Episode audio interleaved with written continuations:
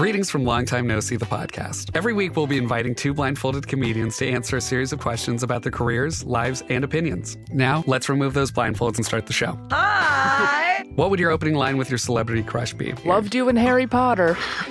Worst date you've been on? A man bit my neck mole off once. You did what? A man bit my neck mole off. Oh my god, Jack almost fell off his chair.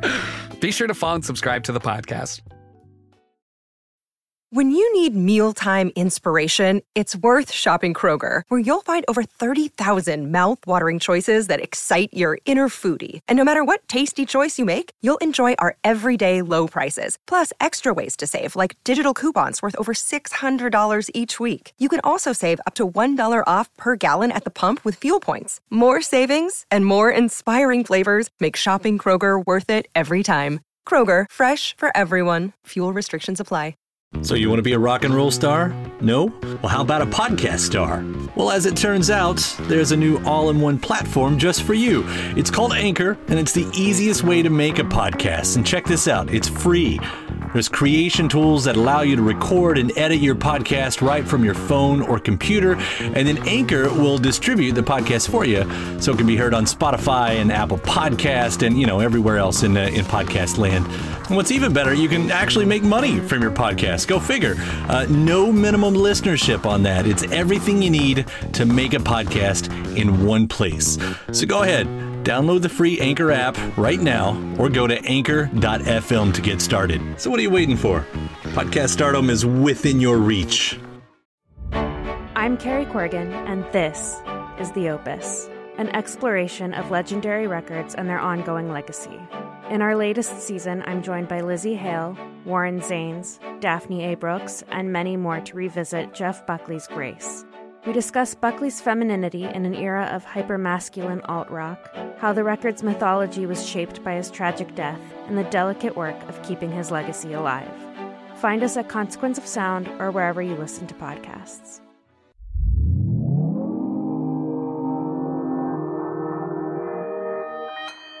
Consequence Podcast Network.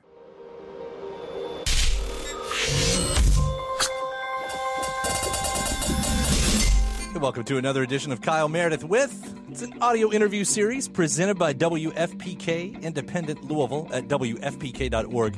Consequence of Sound and the Consequence Podcast Network. A big hello to all the subscribers of the series so far. Appreciate you all checking in. Uh, the multiple interviews we put out every single week. If you're not a subscriber, of course, now's a good moment to hit that subscribe button that's in front of you. Uh, you can do it at iTunes and Apple Podcasts and YouTube and Spotify and anywhere you get your favorite podcast from. But if you're already, uh, give it a rating, leave a review, tell us uh, hello and where you're listening from. I'm Kyle Meredith. Today, my guest is the band Fastball, who are back with a brand new album called The Help Machine. I'll be once again talking with Miles, who's going to give us the details on uh, what was really a quick turnaround for the band these days, having come off of the 2017 record Step Into Light. But this has a lot of different sounds, and that's because of some interesting collaborations, chances that they're taking in the studio.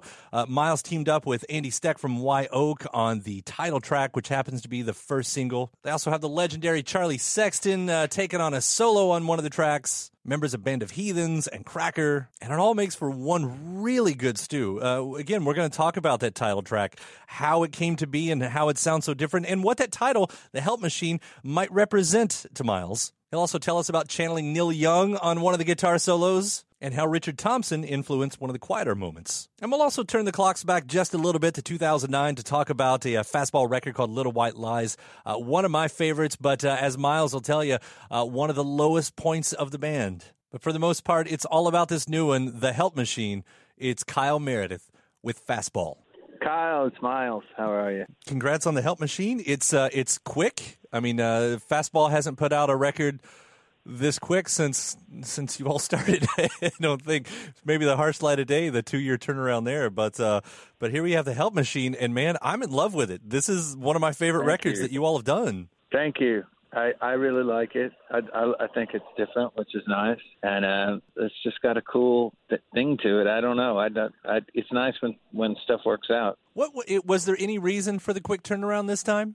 This band has a kind of bad habit of going away for a while and not not getting back around to to recording and stuff, and we had some momentum. So it's mostly that. Just just we got some momentum, and let's make another record. We got a really good a really good team assembled of the manager and booking agent and all that stuff. Just for a while, part of the reason we took such a long break is we just kind of let the band you know atrophy. We let it, things just kind of fell apart there for a while in the I don't know 2009 to 2015, mm-hmm. and we didn't we just kind of let everything go. So it it took a while to get everything back, and then once it's back, it's kind of like a circus.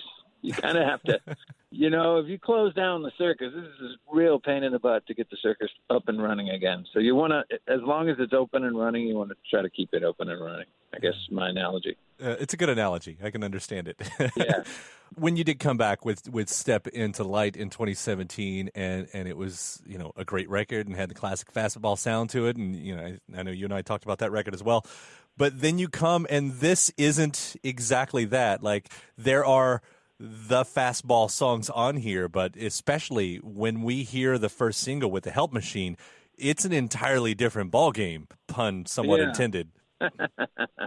Serendipitous how that came about because I, I I had the song written, but I didn't know how I was gonna record it. I knew it was really vibey, and I wasn't necess- I wasn't around the band at the time. You just never know when inspiration's really going to strike. So what had happened was I booked a little studio time in this little town in Texas called Marfa, Texas.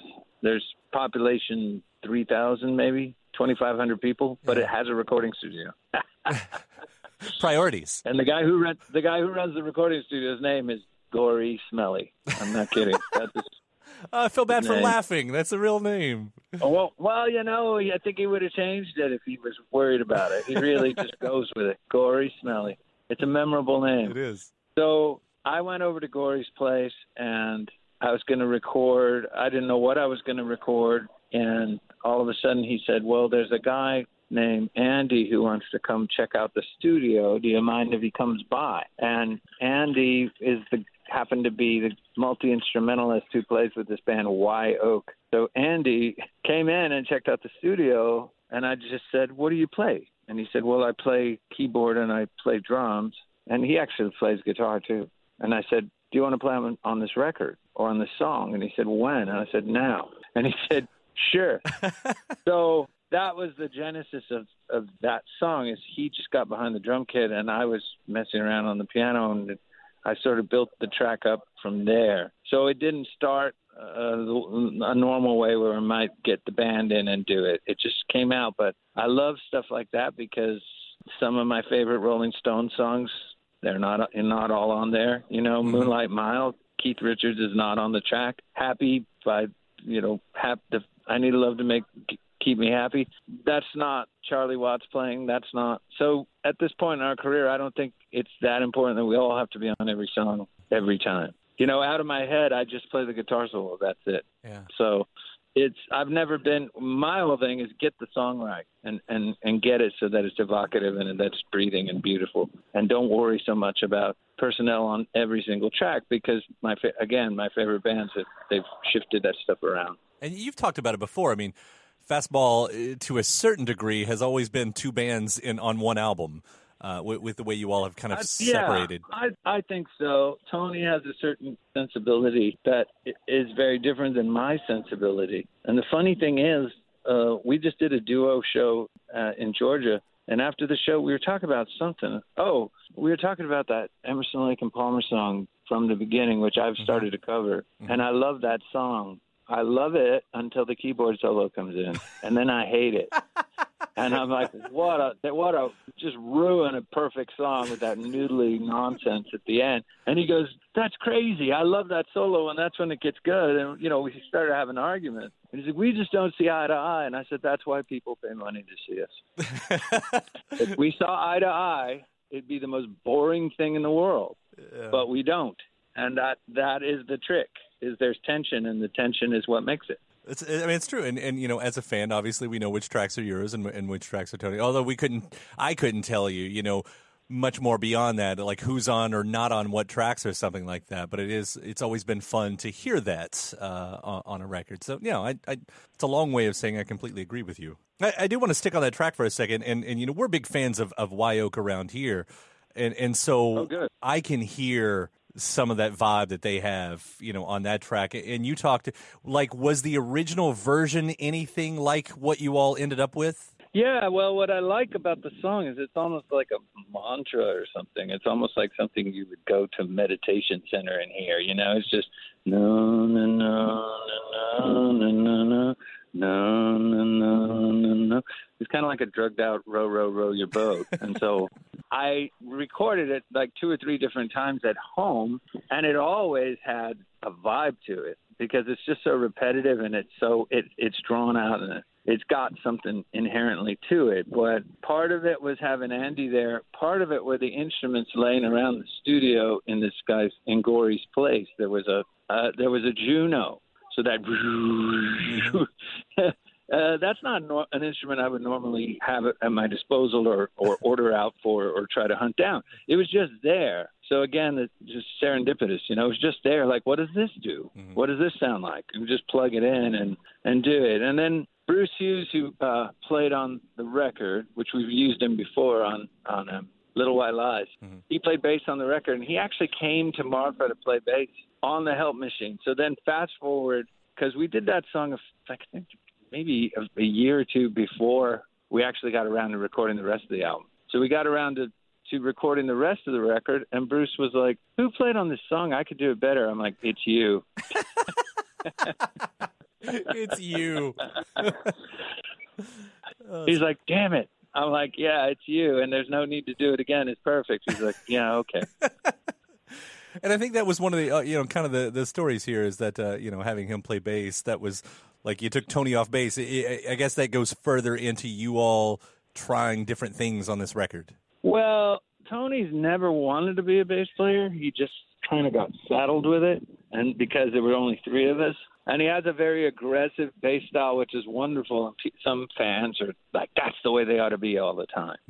But even Tony would say, "No, you know that's a specific sound, and you don't need to do the same thing all the time. You want to just explore. That's that's if if you're a creative person, that's what you do. And people aren't going to like everything you do either. It's not that's not what you're doing it for. We didn't make the way so that we could, you know, make a lot of money and everyone would love us. That that was never. Uh, if you try to do that, you're going to fail because you're going to be trying to second. You're trying to guess what an audience. Who the hell knows what an audience wants? They don't even know until it's in front of them. Right.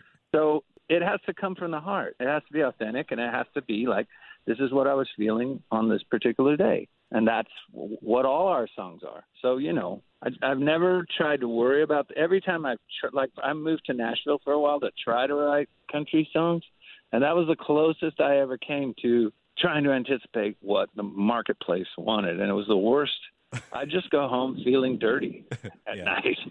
like I shouldn't be doing this. This is this is a horrible way. I'm not saying all those people do that, but but there definitely is a kind of formula or something, and I just don't. I'm not interested in that. You know, you got to do. I've been lucky that I've been able to have a career.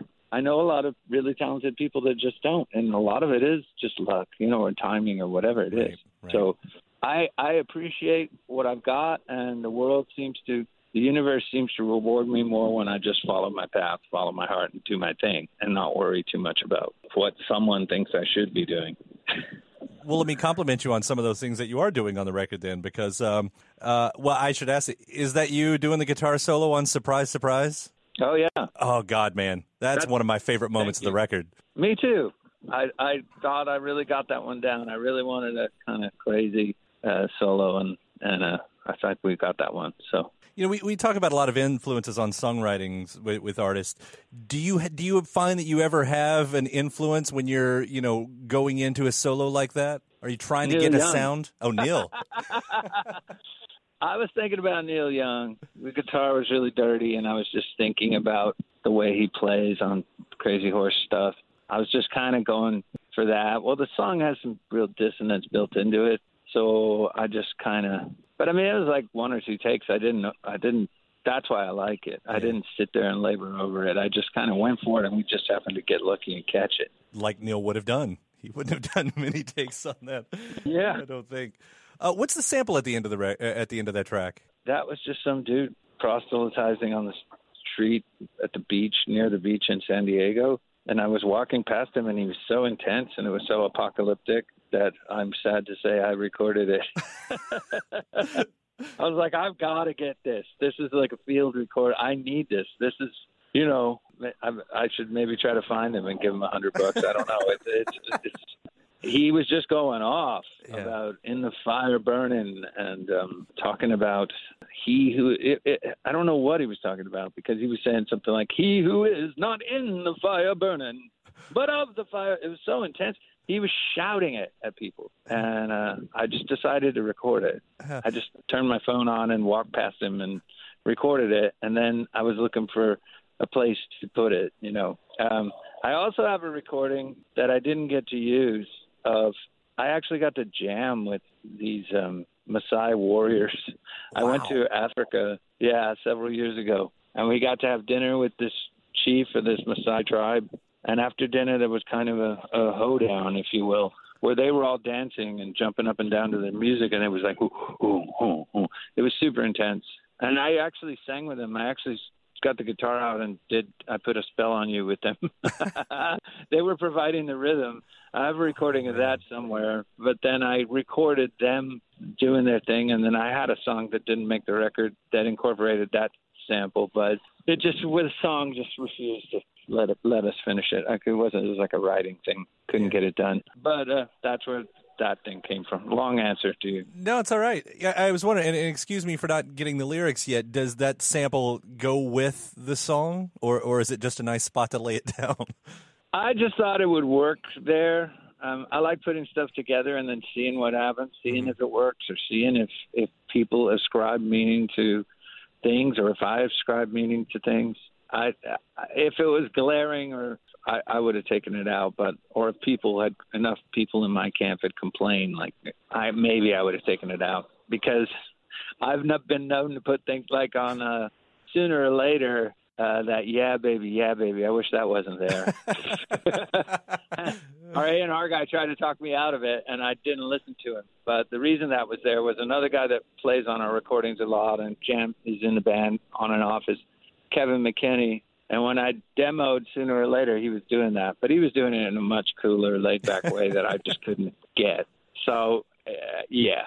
Anyways, Well, that's you know, uh, looking for the threads. You know, especially you know when, when you listen to an album a, as a piece, and and there that is that sample, and it is so interesting. And of course, it's it's very different from everything that we're hearing on the record, and it stands out. And and then you have that title, the Help Machine, you know, th- with the title track and everything. And I start. That's when I start going.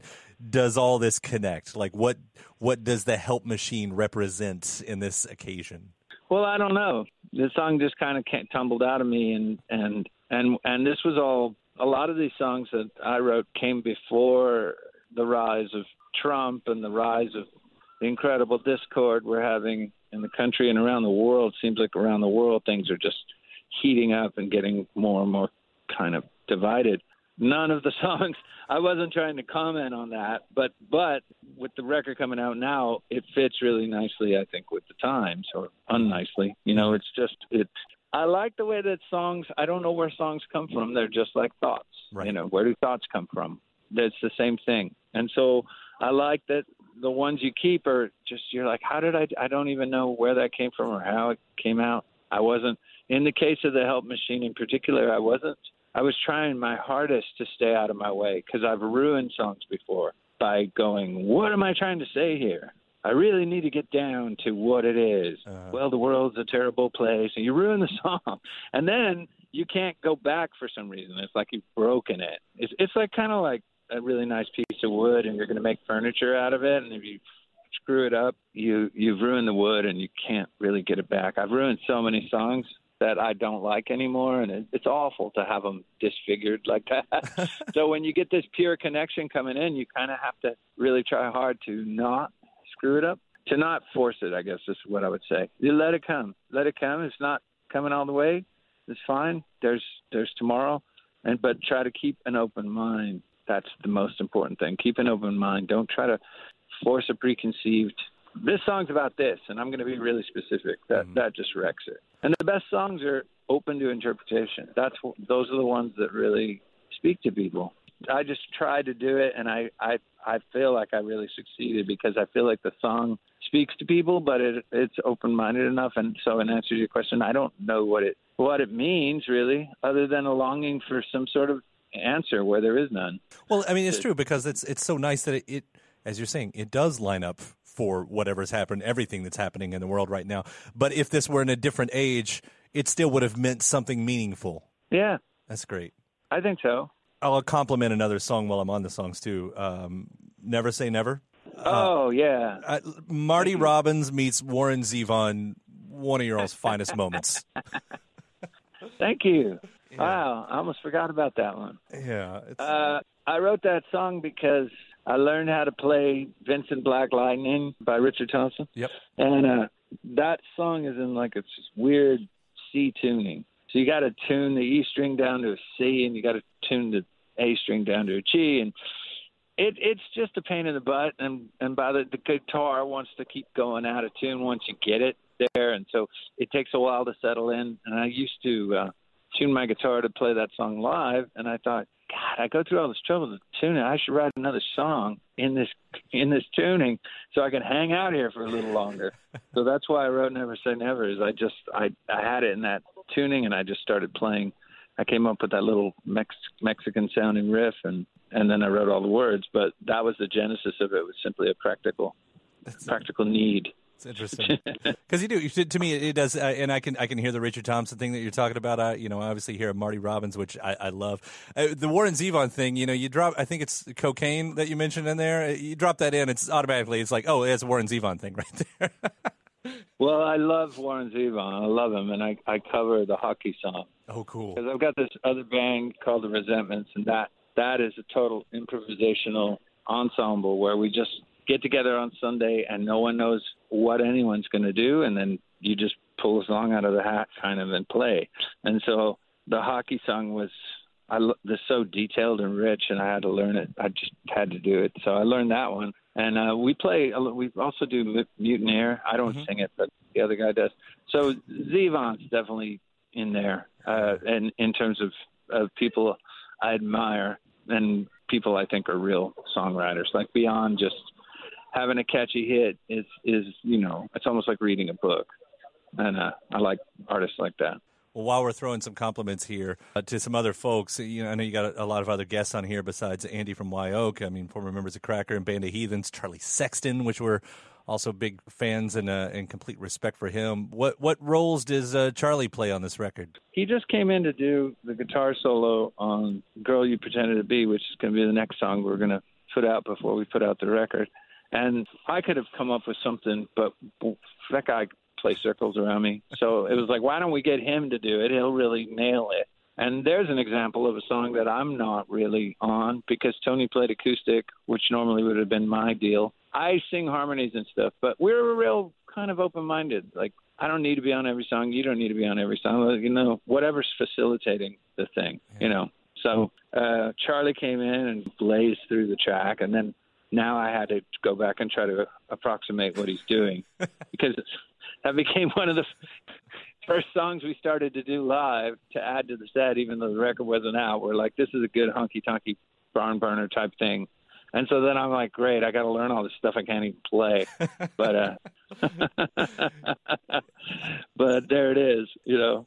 He had a bender. That's the other thing. He had a Telecaster for those laymen in listening. Uh, Telecasters, they, they make them with this B string bender where you can bend the note up with your just just by moving the guitar upwards. There's a little knob. Mm-hmm. So all that twangy. So that you can't do that unless you have a bender, and I don't. So I could go get one, I guess, but I, you know, I'm not Rick Nielsen. I don't, I don't take 70 guitars on the road. You know, oh, I need the bender. Give me the bender. Bring me the bender. So it's going to be the Miles version of the solo when you get live, and that's fine. yeah, Yeah, yeah. there's nothing wrong with that. It, it is. It's such a great record, and and you know I became a fan of the of the album on the very first listen. I can't congratulate you guys enough uh, on the Help Thank Machine you. here. It's cool. And I'll um just as a closer, I'll point out. Uh, I know this year hit the 10th anniversary of Little White Lies, which seems to be you know this this almost forgotten record because it, was in the middle ground between the first chapter of the band and you know what's become the second chapter of the band, but. But that's tracks. That album's another one that's got uh, a lot of my favorite songs that you guys do. So just recognition there. Thank you. I mean, thanks a lot. I I appreciate it. I do feel like that record is the neglected. Uh, for one thing, because of some sort of distribution that our manager just recently straightened out, it wasn't available all over the world digitally on like the Spotify's and Apple Music's, whereas the other ones were. So that one wasn't hasn't been listened to as much. But it also was probably at the like lowest point of our career. Yeah. so it was like a a ghost town. and so it you know, that's another factor. I, I you know, that was that was a hard period of my life, just I think for everybody. It was just nothing seemed seemed to be happening, but I'm very proud that we pers- just kept going, you know, and kept making music. Well, I'll tell you, we still play, uh, especially I know Mono to Stereo gets a lot of play over here at FPK. Uh, Oh, great. title track gets some spins. I mean, it's a solid record. Even at you know, even at your lowest, uh, you're you're still put out quality music. So that that says something. Gonna die with your boots on, son. All right, Miles, it's been a pleasure as always. Thank you, Kyle. so much. Great to talk to You too. Great to talk to you. Thank you. All right, take care. Okay, bye bye. Big thanks to Miles. The new fastball record is called The Help Machine. Now, for some bonus fun, I'm going to include the uh, two previous interviews I've also had with Miles.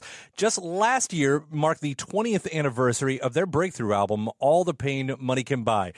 That's the one with The Way and Fire Escape. And Miles and I jumped on the phone then, too, to talk about the anniversary, uh, what life was like during the recording and touring of the record, also losing a Grammy to Aerosmith, and hanging out with uh, David Lee Roth, Mark McGrath, and Dennis Rodman in a strip club. Oh, yeah, that's all in here.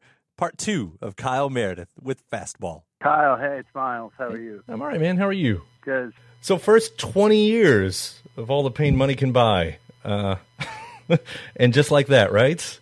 Yeah, I didn't feel like it was just like that.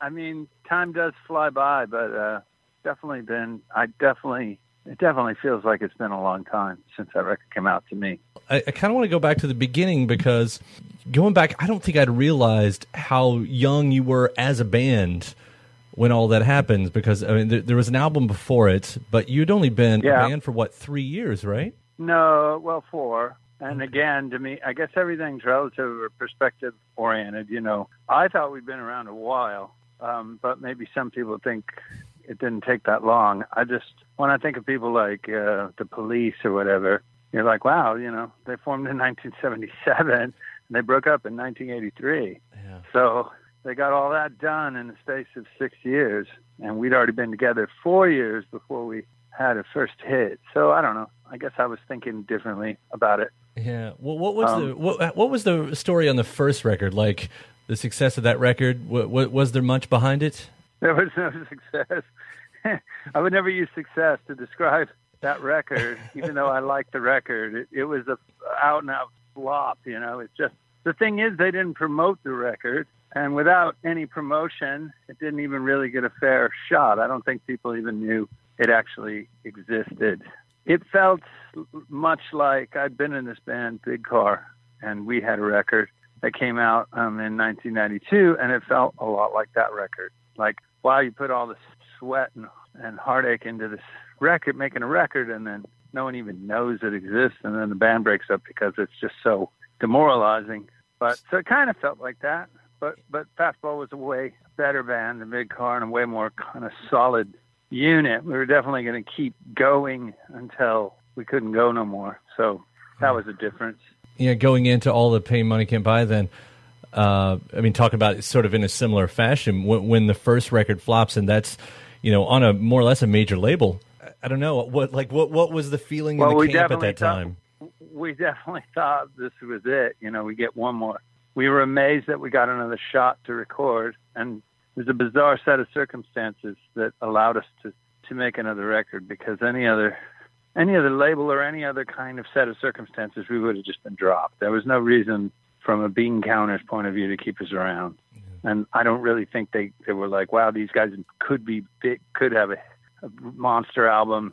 We just need to let them develop. I don't, no one was, our A&R guys certainly felt that way. But there were a couple of people at the label that maybe saw potential, but the, the real big kahunas um, did not. And the only reason that we got to make another record was the big kahuna got fired.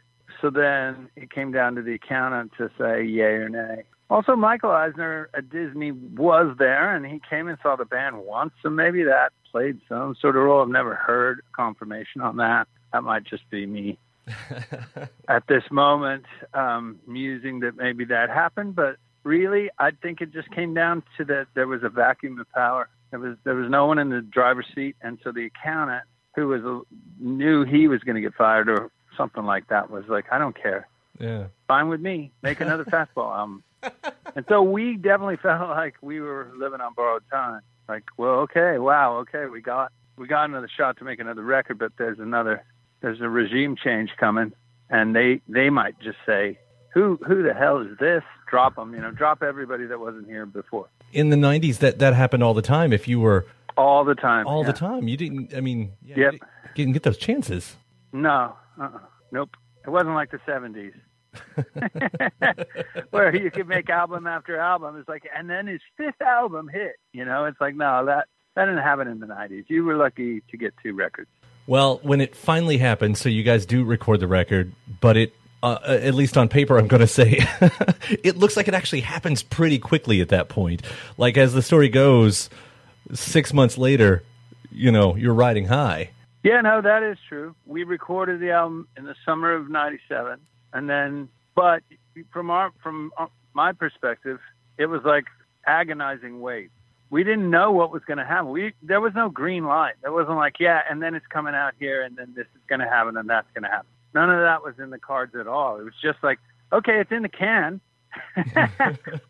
now let's see if we can get it out to the world, and that all depends on who's coming in, who the new label head is, and what they decide to do, etc. and what happened? Another um, kind of strange set of events happened in that a radio guy there decided to preemptively kind of take the song to radio, even though there was no boss yet. And so he took the song and started playing it for program directors around the country. You know, let's say in uh, maybe November or maybe even December of of '97, and the song just blew up. Yeah, you know, it's it that song didn't sound like anything else right then. I mean, uh, other than you know, it had the pop rock qualities to it, which was definitely a, a, a happening scene, is the words that popped into my mind, for better or worse. Um, but but the style of that song, it was really sort of different than anything else out there. Like for for that radio person to have heard that is is really awesome. Yeah, you know, we were using a different bucket of paint than pretty much everybody. We we we just we like we're we've always liked old school stuff, songs from the fifties and sixties, and you know, and then there's the whole Texas the Texas music scene, and there's there's lots of uh, conjunto music and and blues and country, and there's all these different streams and strains of music that subconsciously make their way into uh, our thing and into you know me personally into my mind and what I think of as a hit song is not a hit song. it's a hit song maybe 30 years, 40 years, at this point, 50, 60 years ago. But back then, it wasn't a hit song then. Yeah. I, I wasn't thinking like Stone Temple Pilots, like, you know, that kind of music, uh-huh. or, or Soundgarden or Nirvana. I was thinking like Johnny Rivers, you know, Secret Agent Man. That's like, yeah, that's a hit song.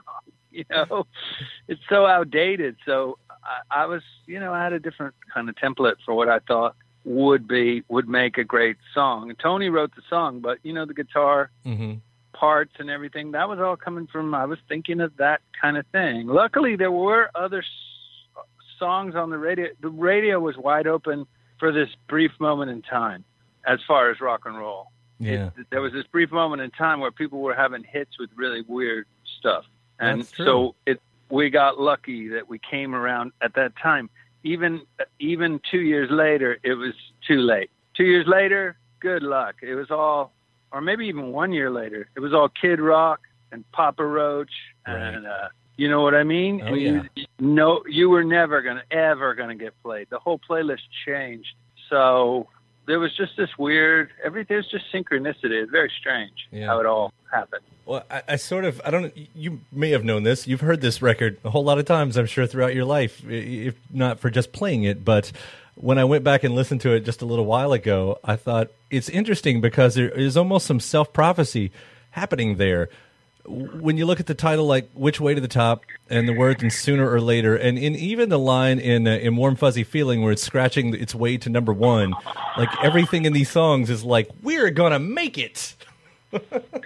Well, there's some of that in there, but there's also a lot of like, no, we're not going anywhere. I mean, Charlie the Met chasing his tail just as fast as he can, you know, and there's there's it's definitely um I don't know where that was my frame of mind like how do I how do I get out of here and get up to where I want to be? Cuz by that point I was 31, which is is not young for a rock musician, you know.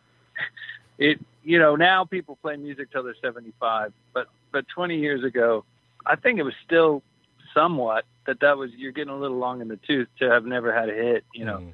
So I kind of felt like it was now or, or never, uh, sort of, and I was kind of writing songs like that, but it wasn't really that deliberate. It was it's more subconscious, I guess. But I do think that songs have power. I do. I think they have a they're like little affirmations, and so maybe it wasn't such a good idea to name our next record "The Harsh Light of Day." Well, um, I, I want to pull back. Well, let me put that a different way. I'm going to push the curtain forward because I, I know, uh, especially talking with musicians all the time, that even when all this success is happening, you're just on tour most of the time, and and you don't really notice a lot of it. But from the fan perspective, you know, suddenly this video is just on MTV all the time. It's all over radio all the time. And so I, I sort of wonder, like, did you get to enjoy what I'll generically call the MTV life any during that time? Yeah, it's it was a lot. It was it was a lot of fun. It was a lot of fun, and it is really great. And at the same time, it's really empty and meaningless. so it, I think that's why so many people end up sadly taking their own lives or something. Is maybe they think that if they can make it there to the big time, uh, they won't feel any more of the kind of struggle that we all have to go through as human beings. It's just part of being alive. Everybody has gets depressed. Everybody, some more than others. Everybody has to struggle with like, why am I here, and what's the meaning of life? Those are like big questions that people wrestle with, whether they know it or not. And um, it's easy to buy into this idea that if you make it, you know, you're gonna everything's gonna be great. You'll have everything you need. You know, you'll have money and you'll have sex and you'll have you know guest lists and life. There'll be no problems. But problems will always find you.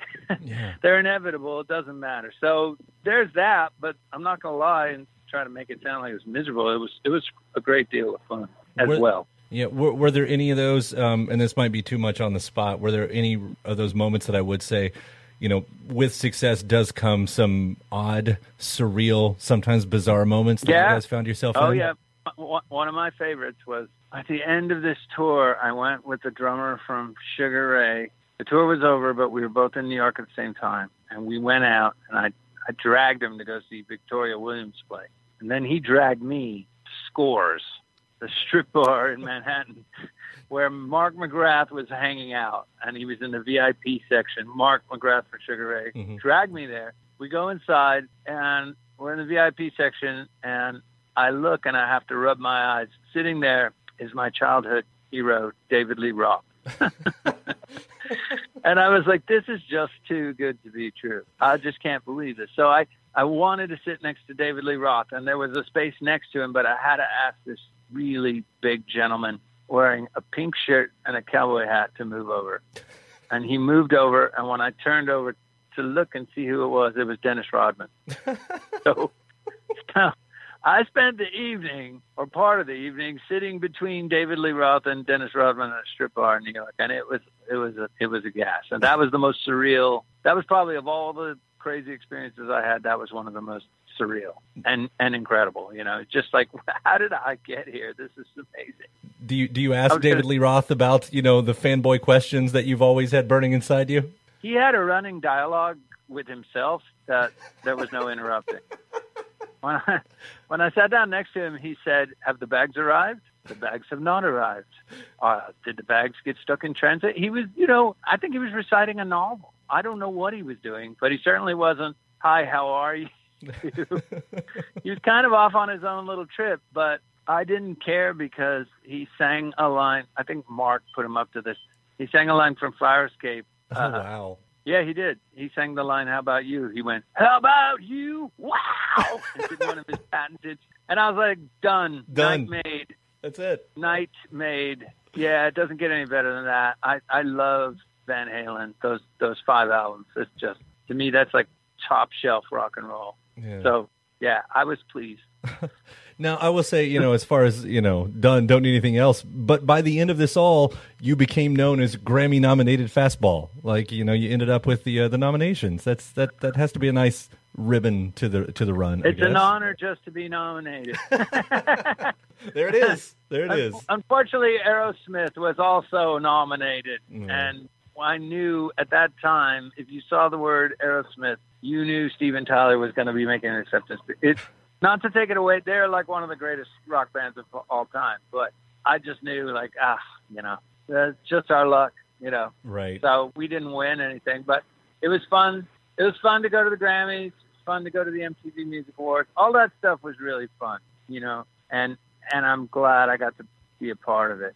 It isn't, you know, over the years and doing it, I could safely say that's not the reason you do it. That's the frosting. It's not the cake. Well, I, I'll ask though. With 20 years, you know, a big round number. Are you guys going to do anything with this? Are there anniversary plans? We're gonna, yeah, we're gonna put out a reissue of the album, put it out on vinyl for the first time ever. And as far as shows, I don't know. We're still um, debating that. I, I I can't safely tell you like, oh, we're gonna play the record in its entirety like a lot of bands do because I don't think you know Tony wants to do that. So I just don't know. Mm-hmm. We we've kind of one thing that's maybe hampered our career, but also I'm proud of is we we're not the biggest. We're not quick to be, you know, like hey y'all, we're gonna do, you know. We, we don't go for those things so readily. Usually, we're usually a little more subtle, mm-hmm. maybe maybe to our detriment about what we're doing. So we'll have to see. Well, I, I think it's quite the accomplishment anyway, and, and that's that record's still a lot of fun to listen to. You know, just throwing it in the headphones on a sunny day like it is right now in Louisville. Uh, I have a lot of fun with it. So, you know, congratulations Great. for what that Thank means. you. Whatever congratulations can mean 20 years later. Hey, the music still exists. Look at that. I'm, you know, I'm really proud of the record, and I'm, I'm even more thankful that people still care. You know, people still care and want to, are interested in that stuff and want, want to see us play and, and still like our band. So that's, if you told me 20 years ago that'd be happening, I'd, I'm not sure I'd believe you. So I'm, I'm, I'm glad. Well, I love it every time you guys put out records. Uh, I've loved the last few just as much as the early stuff. So, Thank you. Thanks so much. all right, Miles, it's great talking to you again. Okay. Thank you, Kyle. All right. Cheers. You too. Bye. Bye. That was a 2018 interview with uh, Miles and Fastball talking about uh, their breakthrough record, 1998's All the Pain Money Can Buy. Now, our final interview in this episode uh, picks up at 2017, just the year before the year before. Fastball had just released the album Step Into Light. It was their first LP since 2009. And Miles and I did talk about uh, what went on in that time between, but also the uh, inspiration behind the sounds of the record and the backstory to uh, one of my favorite songs on that one called Frenchy and the Punk. Part three of Kyle Meredith with Fastball. Kyle, this is Miles from Fastball. How are you? all the compliments. You guys have not lost a step in your songwriting whatsoever. It's Thank you. A seriously catchy and great album that you guys got to hear. So Thank you. well done. And I guess you know we have to probably go by the part of the story that I'm sure everybody hits at. Uh, you know, it's the surprising thing is there was such a gap in between, which I know you guys were busy and you were still touring. But what was sort of the circumstances that led to what eight years between records? Well, the short answer, I guess, is life gets in the way. A longer answer might just be I the Little White Lies record and and the tour and everything we did with that. I just remember I didn't really have much fun on it. I I I remember that being kind of a dark period in the band, or just a real struggle. I think we all walked away from that just going, forget it. You know, like we didn't. The great thing about a band is we never really broke up, um, but we did take extended breaks, and that was the longest break. But we were still playing shows and still doing stuff together. It's just we were off. You know, I was busy getting a divorce. that took some time.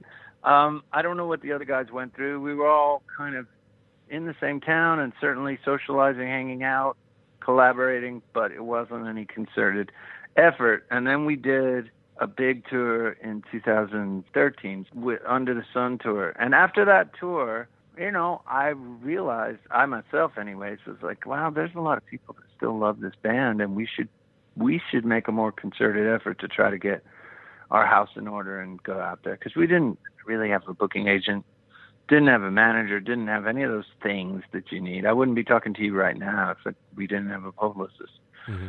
So those are all the kind of the boring nuts and bolts that you need to have if you're going to be at a certain level. Otherwise, you're the one calling everybody. Right, right. and that doesn't work too good. so you know, we just had to kind of get all the all the parts back, you know, figure Yeah. out all that stuff. That takes time, and and in the midst of it, we just literally got together and said, "Let's bang out a record." We did it in two weeks. Yeah. So And and for what it's worth, before I get to that part, um, we still play that little White Lies record. We're such I'm such a big fan of, especially that song Mono to Stereo. It still gets a lot of play here Oh, on the station. thank so you. may not have been a good Thank time for you. you guys- guys, we- but it was for us. Well, I thought it was a great record. That's what made it all the more of a heartache. yeah. Uh, was to do all that work and really feel like you've done some great, laid down some great music, and then just this tiny fraction of people got to hear it. But it, it, it was mostly, you know, we just didn't have the team we had wasn't working, Right. and so it just kind of sank like a stone. but it's there if anybody wants to hear it. It's Yeah. online. It's on And it's Spotify. And it's, it's a good record. All the rest of I it. recommend it to I the people a, too. I think it's a great record. Yeah. Well, you Uh, um you mentioned the you know the two weeks in the studio. I mean, going into that, I mean, you've really got to have the songs down. That reminds me of a very old style of doing it. You know that that 50 style or whatever it is 70 Uh-huh. style. You know before it was just so easy for everybody to make a a record in their bedroom. I mean, what's what was the preparation? I mean, had the songs been around a little while? Did you guys have to really nail them down before you walked in? No, Tony and I had been writing songs. You know, we just we kind of dragged the river, as I like to say. What's sitting on your hard drive? Send me everything, and we sent each other everything. And you're like, no, this is crap. Um, we threw out a lot of songs and half baked stuff, and then we boiled it down to. The great thing is we only need six each or something. You know, we're we're both pretty prolific and I picked, you know, he pointed at the ones he liked of mine, and I pointed at the ones I liked of his, and we collaborated on a few, and we brought back a few old songs that we'd tried recording before that didn't just didn't for whatever reason work. So we're on our ways, like an older song, and so is best friend. Mm-hmm. And uh, I don't know. I didn't really didn't think it would hang together as great as it does. It's like the finished product. I was like, wow. It's really Sounds like- cohesive. yeah. Yeah, and it sounds really good. And I was also excited that the I never ever thought we had much of a sound, like identifiable sound, um, until now. You know, when we did that record, I hadn't really worked with those guys in a while. And we got in the room and started playing, and I'm listening back, and I'm going, "There it is. there's the there's the sound. It's Yeah. crazy. It's it it's the sound we make together, and it it is actually pretty specific. Yeah. So I, I was excited. You know. I mean, there's definitely, you know, I'll, I'll go ahead and throw the easy comparison, you know, Lennon McCartney with uh, the style of songwriting because you both bring in such a thing that, as you're saying, really works together well, and and and you have this. I, I guess the way I hear it anyway is you both sort of lean in a different direction. That's what makes it all interesting. But you know, because because Tony he brings in, uh, I don't know, it feels like this Buddy Holly esque sort of things to his songs, while you, I, I don't know, I was surprised to hear a, a little bit of the, uh, you know, a punk drive going on. Uh, We're on our way, sure, but also Love Comes in Waves. It's really got a, I don't know, a Buzzcocks thing going about it. Yeah, you know, I, re- I was really excited when I wrote that song Yeah. because I wrote the bass line first, and then, anyways, when I finished it, I was so excited, and the reason was I was like, "This is a number we can play for the rest of our lives, like live. I just knew it would be great live. It's like impossible to screw up. It's like toast. it's like there's no way to make bad toast unless you burn it, I guess. That's true. But it this is foolproof. It's a bowl of cereal. It's foolproof because of the bass line and because nothing's happening with the guitar. So the chorus, I'm like, it's just it's going to hit the mark every time, and it does. It once we added it to the set, we've never done a show without it because Yeah. it's such a galvanizing tune live, and I so I was just excited about that. You know, like here's something that's going to change our lives, even if. Even if, if the records do nothing, it doesn't matter. Every time we play live, we have a new surefire song because we got a few, like the way out of my head. Every time we play, those people go nuts. hmm And I knew that "Love Comes in Waves" would be that type of song. Was the um, I don't know, was was was the punk thing on your mind at all? Just to, trying to do something driving, or is that just you fiddling around? I, I didn't know if you were trying to go for something specific when you kind of well, go for yeah, like I mean, not not punk specifically, but definitely something that was going to change it up because there's so many times that have been in our set where we would have, um, you know, six or seven songs that have chugging eighth notes and and 120 beat per minute tempo. And when you string them all together, I call it the Gobi Desert.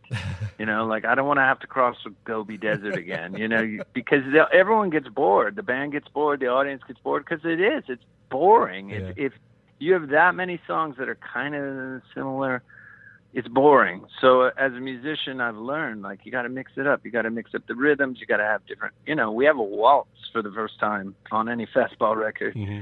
Step into light is is three four time those things really psychologically make a difference on the audience. If you're if you're changing it up, or if there's certain rhythms that are hypnotic, those kind of subliminal stuff I've gotten more into, and so I definitely was leaning towards like this yeah man that's gonna that's gonna make people move uh, i love and it and so uh, yeah i do too and i've i've actually gotten you know i love all kinds of um music from the late seventies punk rock british and american but I've just recently gotten into the Damned. Somehow Oh, yeah. I missed the Damned, and I don't know how I did. But boy, man, they're like number one. Of the you know the first album that Nick Lowe did is just insane Yeah. and damn, damn, damned. And so uh, I've written that Love Comes in Waves before that, but they're definitely on my mind, and th- that kind of music is on my mind. Just real, we're gonna crash the car type music. And you and you've got different styles in, in your other songs too. And I don't know. A minute ago, you had even mentioned "Best Friend," um, which I think is the only one that I noticed on the track list that you and Tony wrote together. Which you know is kind of cute, uh, given the name. uh, he helped me on. Uh, he helped me on Lillian Gish, which is a weird song towards oh the right, end. right, right. Um, and that one's strange. It's got strange time signature, and he helped me finish it because I couldn't finish it. Yeah. But yeah, best friend we'd had for a while, and uh, Tony really sings great on that. I love the you know all the high notes and stuff. He really he's a great singer, so it was great to hear him you know really let it rip on that that one. Yeah. Uh, there's another one on here I was kind of curious about with, with Frenchy and the punk. Uh, speaking of punk, um, but y- Ah. y- you've got Chris Frenchie Smith also producing it, but it's a different spelling, Yes. and I didn't know if that's the same thing or different. I'll tell you the story behind that song. So I had this melody, boo boo doo doo doo doo doo doo. I had that whole thing going, and I had kind of what I wanted to be about. And I singing so low, I was like, you know, this song is going to be this weird thing. You know, I'm not writing some song where it just I knew it had to be surreal and strange, but I couldn't come up with anything. I think I wrote three different kind of drafts of the song. I didn't like any of them. And I was at the time I was dating this girl from France. And I was actually trying to write the song for her to sing because she was the singer. And um so I was trying to write all these like what I imagined to be French music. But I had no idea what French music sounds like. This is just my imagination of what French music sounds like. So that was kind of the genesis behind the melody and trying to get it. And then and then I went to dinner and I was sitting at this place eating dinner by myself at the bar and who walks in but Frenchie and our producer, but I hadn't seen him in a while and the record was still a ways away. We hadn't even talked about making a record yet. Mm-hmm. And there he was. And I talked to him and it was great to talk to him and I just suddenly it all hit me in a flash cuz he's kind of he's not really punk rock, but he, I associate punk rock with him and some of the acts he works with, and and I just started thinking Frenchy, and I was dating a French girl, Frenchy and the Punk. It just came to me like like that, and then I had the song. Basically, I that was what I needed. I turned the corner. I think I wrote the song like when I got home or something. So that's the story behind that. And it, yeah, Frenchie is uh, definitely, the producer was definitely the the, the flashpoint, even though he wasn't producing the record yet.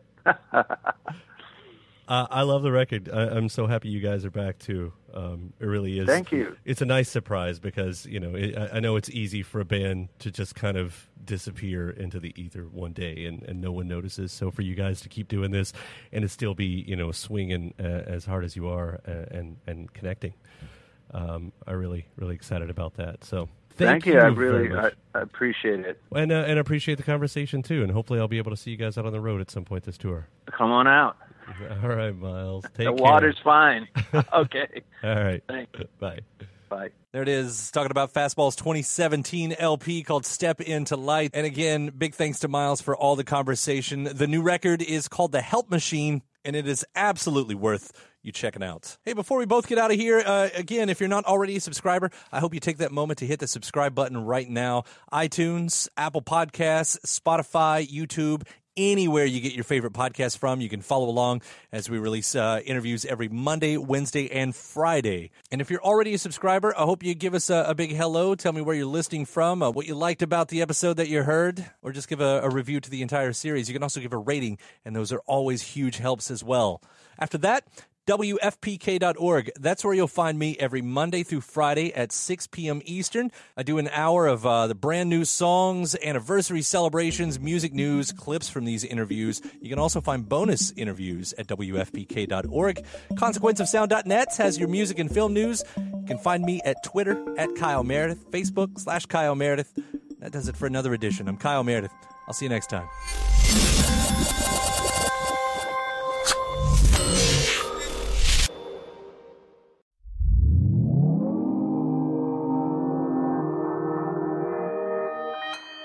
Consequence Podcast Network.